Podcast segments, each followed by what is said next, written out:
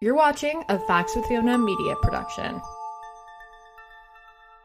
What was it like growing up in the Playboy Mansion? It's more like the hypocrisy. You know, it's like this big facade. We felt it was a rather playful and sexual symbol. But this week on Facts with Fiona, we sit down for an exclusive one-on-one interview with the author of Playground, Jennifer Saginor, who grew up in the Playboy Mansion. Jennifer gives us an inside look into the dark underbelly of what really happened behind the gates of Hugh Hefner's Magic Kingdom.